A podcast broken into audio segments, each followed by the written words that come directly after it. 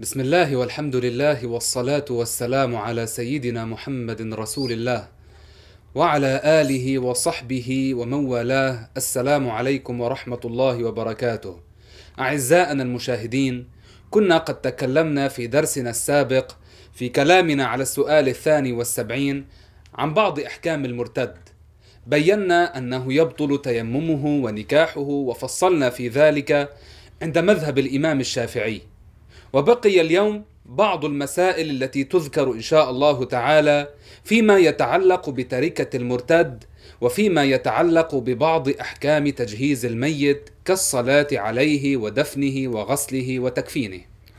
هذه القضايا وهذه المسائل هي تابعة للدرس السابق وهي من المسائل التي ينبغي على كل عاقل على كل رجل أو امرأة بل على الكبار والصغار أن يعرفوا أحكامها. لماذا؟ لأجل أن لا يقعوا فيما يهلكون فيه ولأجل أن لا يعارضوا الشرع ولا يخالفوا الدين.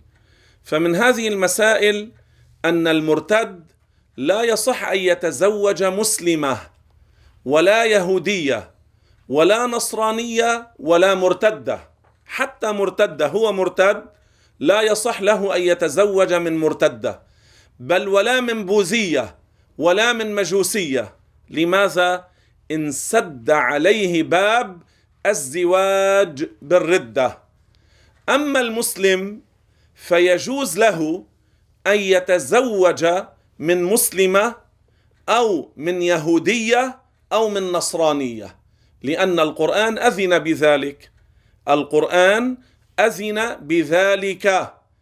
أما المرتد ليس مسلما فلا يصح أن يتزوج بل انسد عليه باب الزواج بالمرة حتى لا من مرتدة ولا من مجوسية ولا من مسلمة بل إن أخذته مسلمة تكون زانية والعياذ بالله. وهو إن أخذ أي امرأة هذا العمل باطل وهذا النكاح فاسد لا يجوز لا يصح. وهنا انتبهوا معي جيدا. هذا المرتد أيضا لا يصح أن يتزوج ولو عمل صورة الزواج فما يأتيه من أولاد في هذا النكاح الباطل وهو على الردة لا يكونون أولادا له.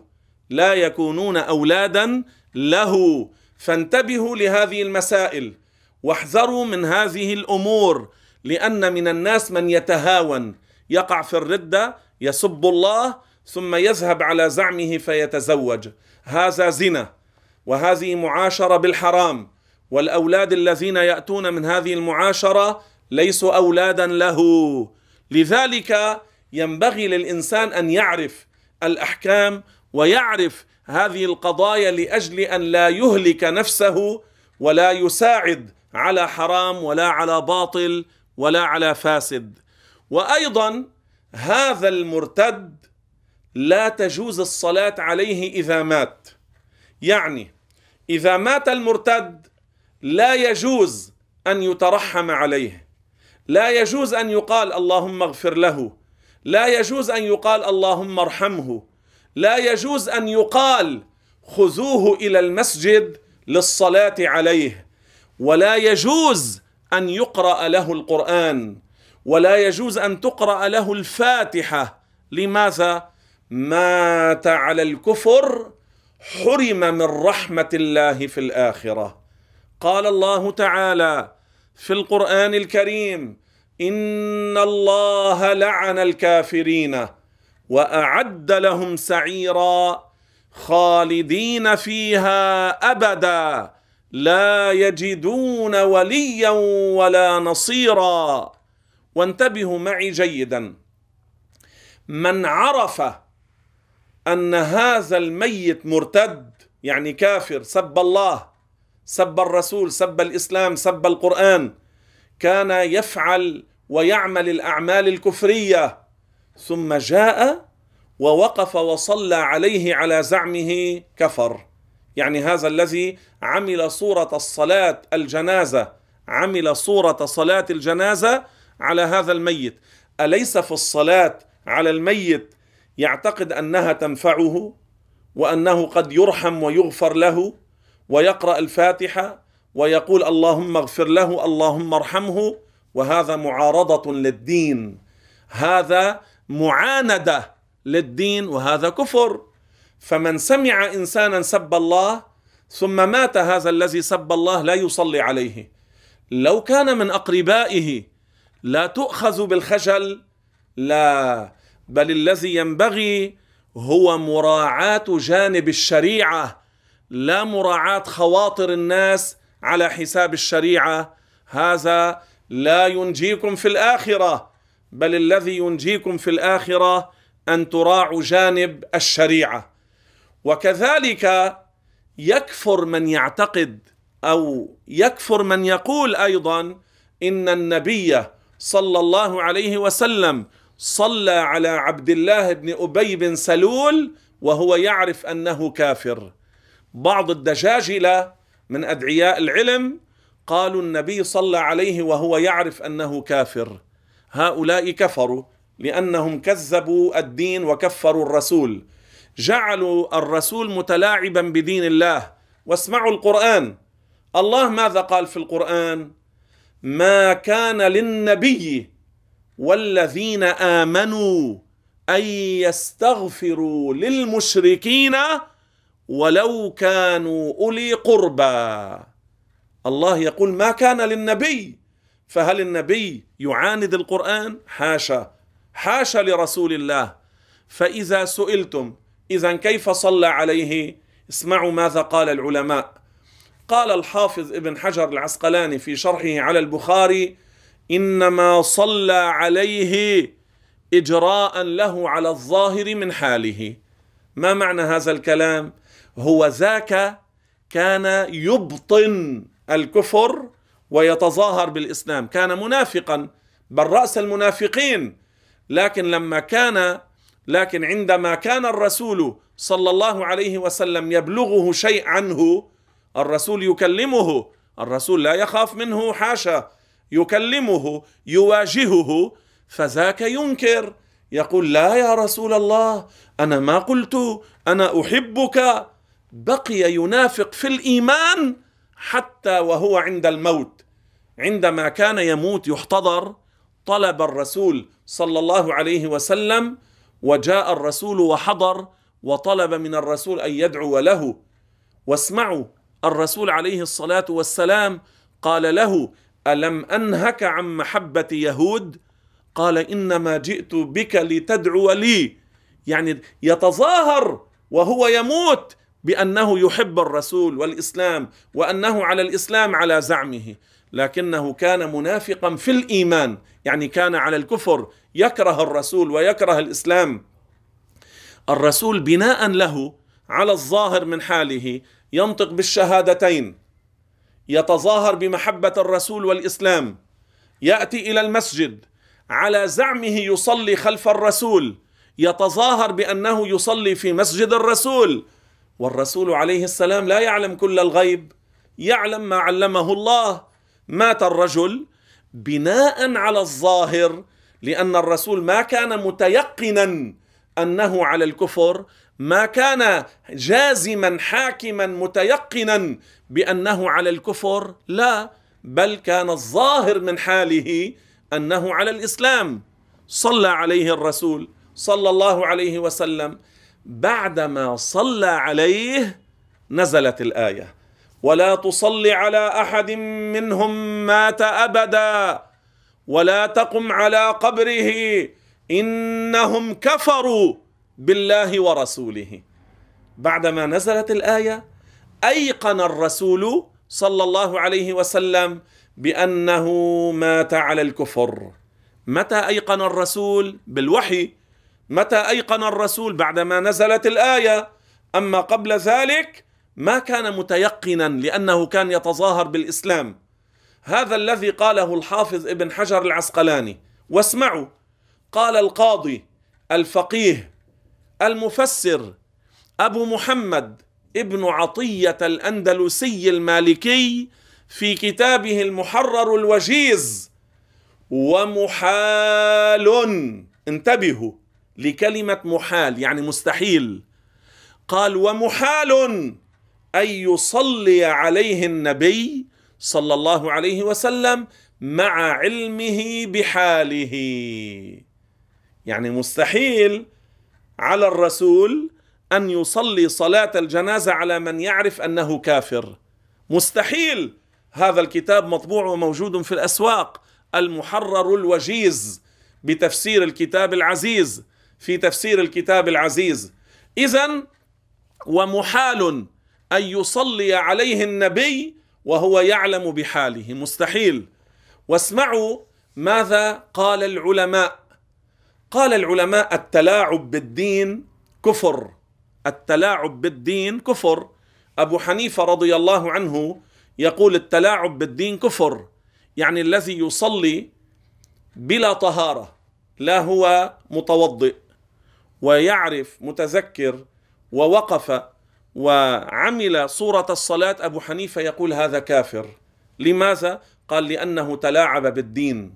أما الشافعية ففصلوا وقالوا إن اعتقد أنه يجوز له أن يصلي بلا وضوء أو أن صلاته تصح أو نوى وكبر بزعمه في هذه الحالات يكفر. لكن ماذا قالوا؟ إن وقف لا نوى ولا كبر ولا اعتقدها حلالا ولا صحيحة لكن طلع ونزل قالوا في هذه الحال لا يكفر لكن عليه ذنب من الكبائر. أما أبو حنيفة ماذا قال؟ قالوا قال هذا يكفر لأنه تلاعب بالدين أن يصلي وهو على غير طهارة. فإذا كان الذي يتلاعب بالدين يكفر هل يليق برسول الله؟ وهل يجوز على رسول الله على زعم هؤلاء الجهلاء أن يصلي على كافر وهو يعرف أنه كافر؟ على زعمهم يكونون نسبوا الخيانة إلى الرسول وأنه تلاعب بدين الله. اذا الرسول ما صلى عليه وهو يعرف أنه كافر. وحاصل المسألة أن الكافر لا تجوز الصلاة عليه وأيضا لا يجوز أن يدفن في مقابر المسلمين. اذا إذا أخذ هذا المرتد فدفن في مقابر غير المسلمين لو اليهود هذا ما فيه بأس ما فيه ضرر.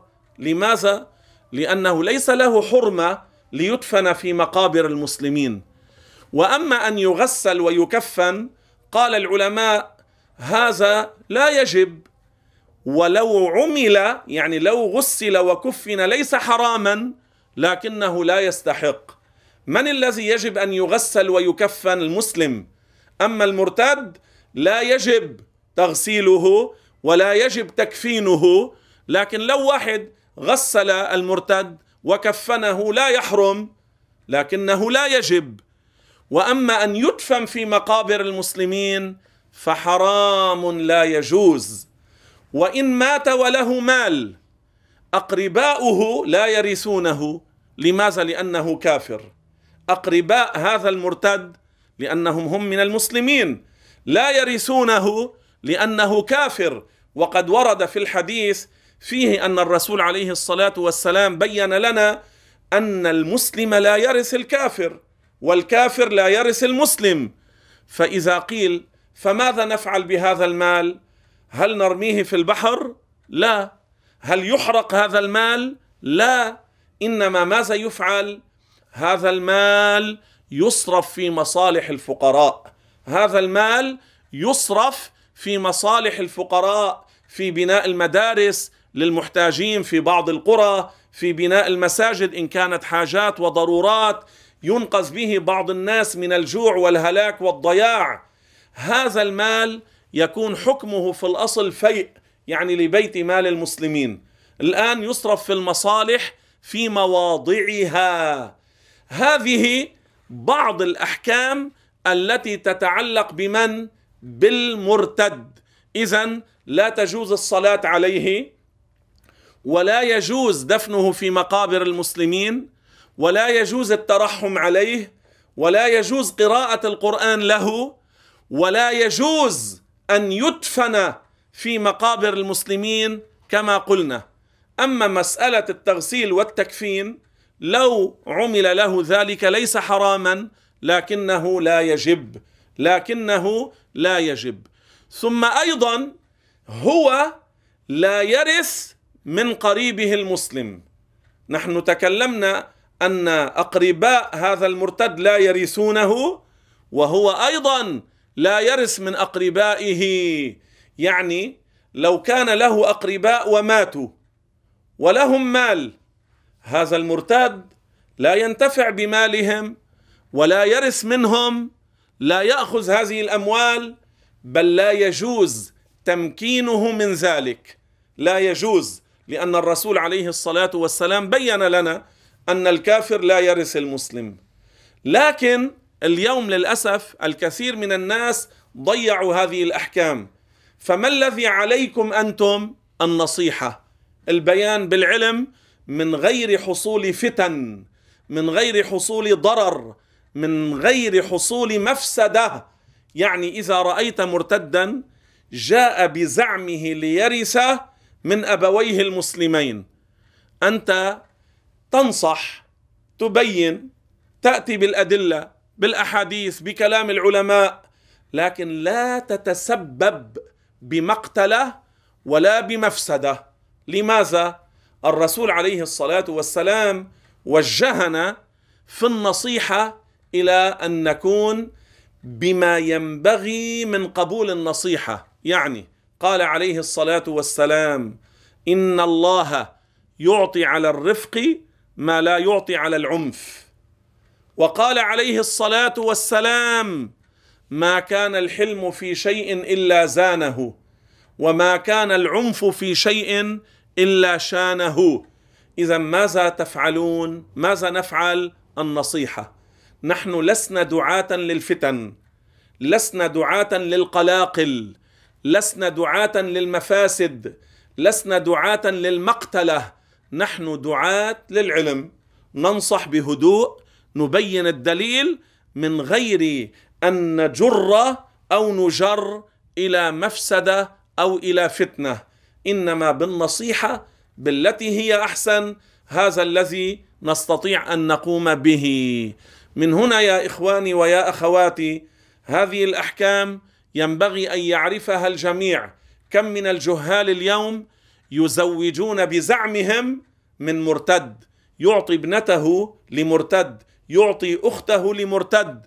أو لكافر أصلي هذا الذي أعطى ابنته أو أخته أو مكن هذا المرتد من الزواج بزعمه يكون ساعده على الزنا.